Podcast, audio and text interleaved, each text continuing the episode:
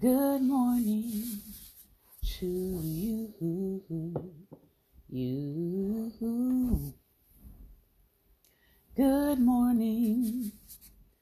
Good morning. Won't you share with a friend or two? Good morning. Good morning to you. You. Good morning. Good morning to you and many more. Good morning, good morning, good morning, and welcome, welcome, welcome to Daring Dialogues. I am your host, Shantae Charles. I hope that you've been having a great and wonderful day. If you are with me for the first time, this is Wednesday, also known as Relationship Wednesday over here at the Daring Dialogues podcast. And can you believe that we are on episode 92, which means that we are closing in to the close of season 12? Yes, we have been doing this for 12 seasons. Um, and our broadcasts are they're spaced out everywhere because all of these platforms at some point in time have had some sort of issue. So some of our uh, episodes are on Daring Dialogues, our Facebook page. Some of the majority of our seasons are on YouTube under um, the YouTube page Church Love 333. Um, and you can find our previous playlists of our seasons there. Um, I think like seasons maybe one through six or one through seven are all archived over there. So if you want to go back and look at seasons of to see what books we've read, what talks we've had, they're um, cataloged over there. And then of course we have been podcasting. I would say probably for the last two years. And so we do have our broadcast archived as well through podcast. Um, and our podcast name, of course, is Daring Dialogues. We have not changed the name of what we do, and we've been doing it since 2016. All right. So, as I said, we are coming to the close of this season.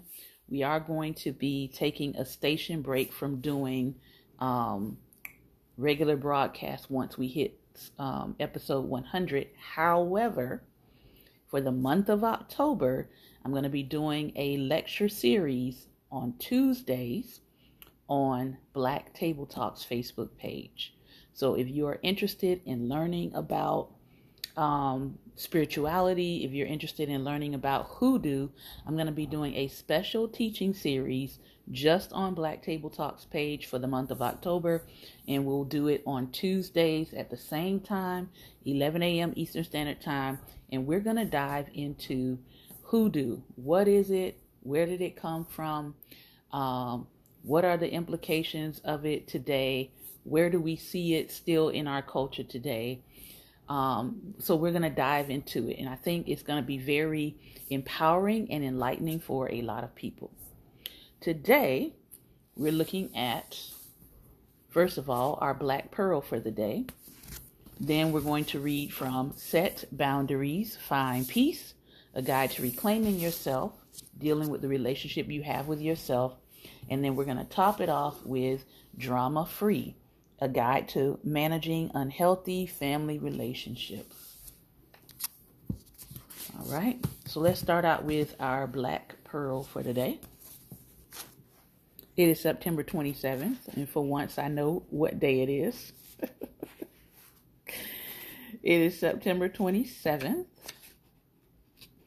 So let's see what September 27th holds for us.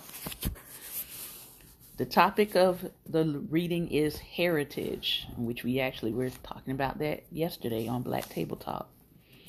Jabo, this is a proverb coming out of Liberia, which actually holds a special place in my heart. Um, I support the work of an orphanage there um, that was established by the Liberians. It's called Rainbow Town, um, and they do important work in terms of um, working with all of the all of the children that were orphaned during the Liberian War. Many of them have um, grown up and they've become adults now, but now they're going to school and some I think one of them has finally has gotten married and um, so now they're uh, matriculating into young adulthood at this point. Um, but the founder is still taking in orphan children. So if you'd like to support that work, it's at rainbowtown.org. But the proverb says, the fruit must have a stem before it grows. The fruit must have a stem before it grows. We all have stems. We all have roots. Our parents, our grandparents, our ancestors. While it may be exceedingly difficult to trace our family tree back very far, obscured as it may be by the tortoise, torturous divisions of families in enslavement, let alone pinpoint our beginnings in Africa, we can learn of the greatness of our people. If we study our complete history, we see that we have been an industrious and ingenious people in very trying circumstances. We learn by example the importance of fighting, of perseverance, and of not losing hope. Let us also look to those who have raised us and note the good that we can emulate. What we learn about ourselves, we must then pass on in order to help our own fruit grow. On this day, take a few minutes to think about someone who helped you or who has taken an interest in you and thank him or her. Now, for me, it is my aunts, it is my um, great aunts who have taken an interest in me, who have been I've been visiting them, driving to go see them. Um, one is about an hour away from me, the other one is about six hours away from me. And so I've been trying to increase my time to go and see them and hear them and listen to them and have them to impart my family history to me. Yes, I could call, that's great, but I also like to travel and go put eyes on them and see how they're doing physically. Um, and so I'm hoping to do another trip probably in November once I take a break from podcasting. Um, but yeah, and then I have an aunt that used to be closer, but now she is in the state of Texas. But those are I would I can definitely say I have generations of women who have taken an interest in me and poured into me. Um, and even though I don't have the best of relationships with relationship with my mother, I have lots of women who have taken on that mother figure and that mother role in my life. So I don't really feel at a deficit um, like I know a lot of people tend to do. And I'm very, very thankful for that. So those are the women, those are the uh, women that I definitely will thank. I have uncles that I still, you know, I talk to, I communicate with. They ask how I'm doing. One of them uh, was like, "Do I need to come to your Do I need to come to your neighborhood and meet all your neighbors?" I was like, "Uncle, you don't have to do that just yet. You don't have to do that just yet." But I appreciate it. I appreciate it. Um, so I do have, and I do come from a a village of people who love me, who care about me, whose support that I feel, um, and whose support I don't really, I don't question where I stand with them as my family. And I know that that is a blessing because everybody doesn't have that. Um, on the other hand, I have felt some, I have felt some times where I have felt alone, even though I know that I'm a part of a village. So I cannot imagine somebody who just doesn't have any of that. They don't have the aunt, they don't have the uncle. Maybe their parents are um, deceased and they feel very alone in the world. There are plenty of people like that out here. And so, what I would encourage you to do is um, what many people are doing now, and they're creating what is being called their chosen family. They're creating a village, they're creating a network of people um, that they that they feel connected to. Um, we've done that here at Daring Dialogues. We have a a group of us that are connected through our Patreon. We um, we are the We Dare Squad. So if you ever feel like, hey, I want to be a part of something that goes beyond this platform. I want to be a part of a group of people who is encouraging each other, who's uplifting each other, who cares about one another, who cares about what's happening in the life of each other. Um, feel free to join us. Patreon.com forward slash daring dialogues. We do hold um, quarterly get togethers where we just check in and see how each person is doing and seeing how we can lift them up, how we can offer support in whatever way that we can. Um, and that's what community is about. That's really what community is about. So if you want to join that community, you can find out more at patreon.com forward slash daring dialogues. Any level of support will add you to the We Dare Squad. Um, and we will go from there. We'll communicate with you, talk with you personally, and uh, get you plugged in to a community. Let's look at set boundaries and find peace. Actually, reclaiming yourself. We started talking about the common ways that people respond to you when you are establishing your boundaries and when you are sharing your boundaries. And we talked about pushback and how to handle pushback. Now, today, we're going to talk about limit testing and ignoring and rationalizing and questioning. We'll stop there. So let's look at limit testing. This is a common way that people respond to you sharing your boundaries. Limit testing. And good morning to each of you coming in. Kids do this a lot. It's part of forming independence when they are little, but adults do it too. They heard you, but they want to see how much you're willing to bend. Let's say Kim tells her friend, I can't help you move. Kim's friend then says, Well, what about next week? Her friend is trying to see if Kim has any flexibility. If Kim says, Okay, next week, she is sending a clear message to her friend that the boundary is flexible. Limit testing sounds like, I don't have to listen to you. I'll check with you again to see if you can help. So, how do you handle people who test your limits? Be clear about the behavior that you notice. Name the behavior. For example, you are testing my limits. Express how testing your boundaries makes you feel. When you don't respect my boundaries, I feel X, Y, and Z. Then restate it. Explaining your boundary leaves room for people to object to your needs. In our attempts to make others feel comfortable, we might be persuaded out of setting healthy limits for ourselves. Do your best to name your boundary without offering an explanation so that you aren't talked out of it. Ignoring. People ignore boundaries as a passive aggressive way of pretending they didn't hear them. But boundaries should be respected. When people ignore our requests, resentment builds. Over time, this erodes respect in the relationship. If Kim says, I won't be able to help you move, and two days later, Kim's friend says, When can you come to help me move this weekend? Kim has a few options. She can either restate her boundary, go with the flow by helping her friend, or not show up to assist with moving. Assertively, Kim could state, I mentioned two days ago that I wouldn't be able to help you move. If she's too scared to restate her boundary, she'll likely end up helping her friend move, and her friend will likely ignore the next one that Kim tries to set. Ignoring boundaries looks like doing what they want despite your boundary, acting as if your boundary was misunderstood. So, how do you handle people that ignore your boundaries? Number one, you restate your boundary.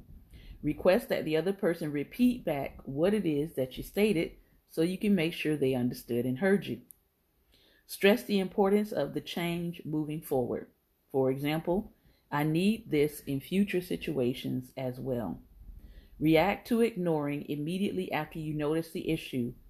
If not, the boundary that you set will disappear because they're ignoring it and they're expecting you to break your boundary. Rationalizing and questioning. Since you accepted behaviors in the past that you now deem inappropriate, people will react by asking questions as a way to rationalize their behavior as unproblematic. Here's an example. a behavior that I participated in in the past was profanity and cussing, and extreme profanity and cussing.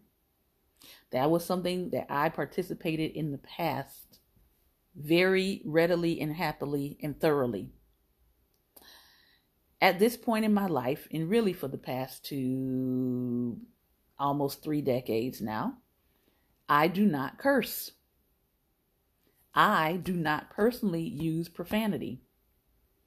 I try to find content that doesn't have a lot of profanity in it. Now, there are times when I have shared content that has some profanity in it. I usually give a content warning so people know that it has profanity in it. But I myself do not use profanity. So, one of my boundaries is if you're coming into my space or I invite you on and you're doing an interview, one of the things that I explicitly state is that this is a profanity free platform. We do not use profanity on my platform when I'm, you know, when we're speaking. Please be mindful of that when you come on to interview. You know, I don't want to restrict you a whole lot, but I would appreciate if you either don't use any profanity at all or you keep it to a minimum, right? So that would be my boundary that somebody in the past who's known me might say, well, used to curse all the time. Okay, that was used to. See those two words? Used to. I don't anymore. And I haven't for a few decades now.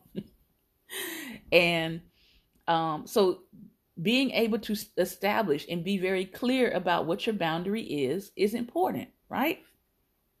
Now, she says, Sometimes people will react by asking questions as a way to rationalize their behavior as unproblematic.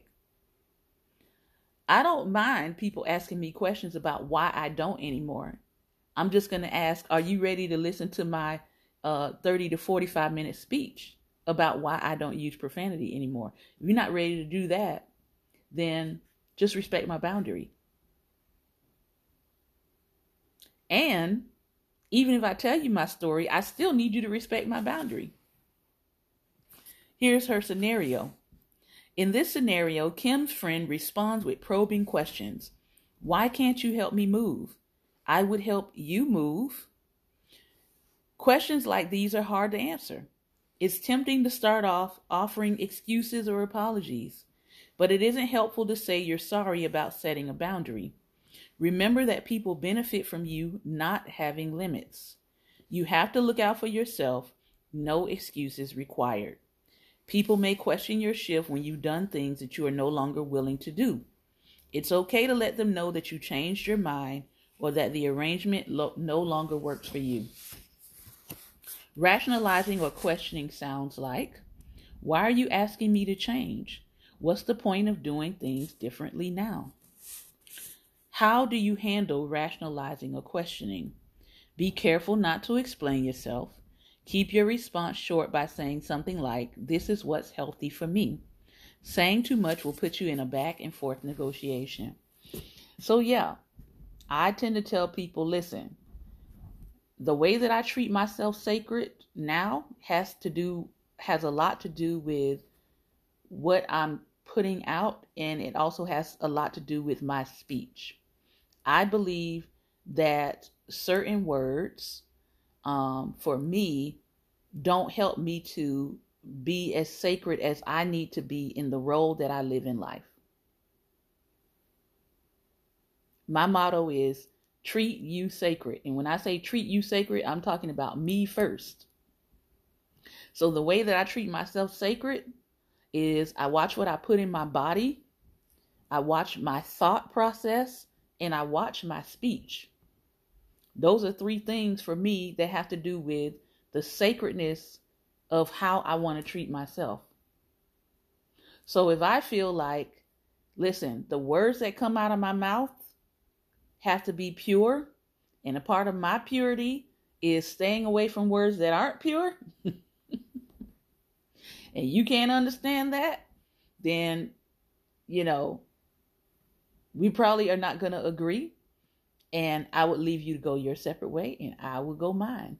But as she said, sometimes even when you give an explanation, people still want to argue with you. They want to negotiate. They want to go back and forth.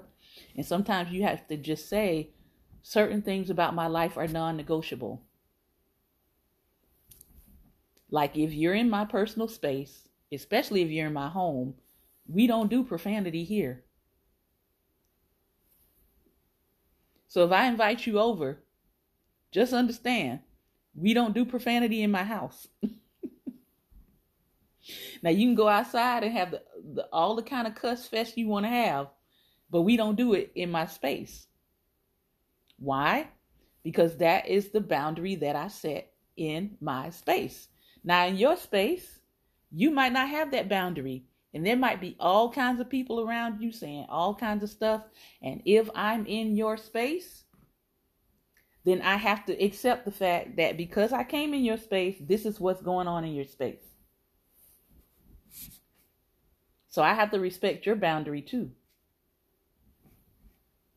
But you definitely got to re- respect mine, right? So those are three things rationalizing people who will rationalize and question and go back and forth, people who will ignore your boundary, and people who will test your limits. And as she said, children, if you have children, oh, they're going to test your boundaries. you might as well, you just might as well get ready for it. If you're a parent, I don't, I know nobody didn't explain it to you, but you sound you signed up for testing of boundaries. All right. Moving back on to Drama Free, a guide to managing unhealthy family relationships. We're looking at reasons we don't talk about family problems. We're still talking about in this book what dysfunction looks like and reasons we don't talk about family problems, family issues the first one we looked at was thinking that family issues are a reflection of who we are. The second was feeling embarrassment and shame. And three, trying to ignore the issues. Ignoring major family issues postpones the healing of unhealthy patterns. Here's another one reasons why people don't talk about family problems believing that no one will understand. Celebrities, teachers, friends, co workers, and many others might have gone through similar issues with their families. Assuming you're alone isn't the best way to find people who can relate to you. Vulnerability builds community. You attract people who are like you by being authentic and open. Sometimes you find your people after you are transparent about your story. Here's another one fearing judgment. Fearing judgment. Some people won't understand your story, and you won't always understand the stories of others. Practice feeling okay with the fact that some people won't get you. Accepting this will make your life much easier. It makes sense to be concerned about what others think, but caring too much can undermine your ability to create positive change for yourself. Watching the trauma unfold is another reason we don't talk about family problems. Married with Children was one of my favorite TV sitcoms. In it, Al Bundy, the main character, is a disgruntled shoe salesman whose best years were in high school. He's married to Peg and they have two kids named Bud and Kelly. The kids watch as their parents criticize each other and they are often left at home without food to eat. I recall one episode where the kids are hungry and searching the kitchen for food. They find an old piece of chocolate behind the refrigerator and rejoice. The show is a comedy, and I found many of the dynamics hilarious. But in hindsight, I realized the show highlights aspects of parental neglect, verbal abuse, and unhealthy parental relationships that I could not yet conceptualize. When we don't understand what we see, we tend to stay in unhealthy situations. It can feel normal and inevitable that the people around us seem to suffer the same fate. To better understand your experience is vital to develop a different viewpoint. What happens when it takes years to wake up? As long as you are breathing, it isn't too late to change your perspective and your behaviors. It's commonly believed that the older we become, the more challenging it might be to change. They say you can't teach an old dog new tricks, but this is not true. When you're willing to incorporate further information, you can change. Let's revise the saying to you can't teach an unwilling dog new tricks. In reading, you demonstrated that you're willing to seek out and incorporate new information in your life. Sometimes the problems are blatantly obvious, but because of the indoctrination of family value and belief, it can take a while before you start to realize the nature of the dysfunction in your family. Like Carmen, however, you can begin to observe others and notice the differences in your home. The writer says, My own after school routine included watching the Oprah Winfrey Show. As I've watched old episodes, I realize now that I wasn't ready for the topics, but I certainly needed to hear them. The Oprah Show covered abuse, neglect, giveaways, celebrity interviews, and almost every other imaginable subject. Her show gave me the terminology to name things in my life and the lives of others. If you listen closely enough, Many of the things you watch and read contain something about your experiences in life. Media is one way we learn to connect what we see with our own situations. But it's never too late to start rewiring your brain. You're always learning new things, and choosing to incorporate new ideas is a choice you can make. Throughout this book, I'm going to teach how to change yourself in order to change your life and relationships. You are a huge part of all your relationships. Therefore, your perspective, behaviors, and expectations can often change how the relationship functions, even if the other person doesn't change. You'll hear me repeat one concept you cannot change people. If I could have one superpower, it would be that. But none of us possess the power to change others. Nevertheless, it's the number one go to solution when we have problems in relationships. After you read this book, I want you to walk away with the realization that changing you is enough. And this is one of the things that I teach um, in coaching. I have a series of teachings called Soul Freedom. And a part of that is recognizing what you can change about yourself to bring about transformation in your life. And one of the things that people have said to me about the program is in changing myself. I was able to see how other people's cha- other people's behavior towards me changed because i was changing me. So the things that i wanted them to change and shift in regards to me didn't shift until i started changing. And a lot of times we're waiting for the people to change when what needs to change is us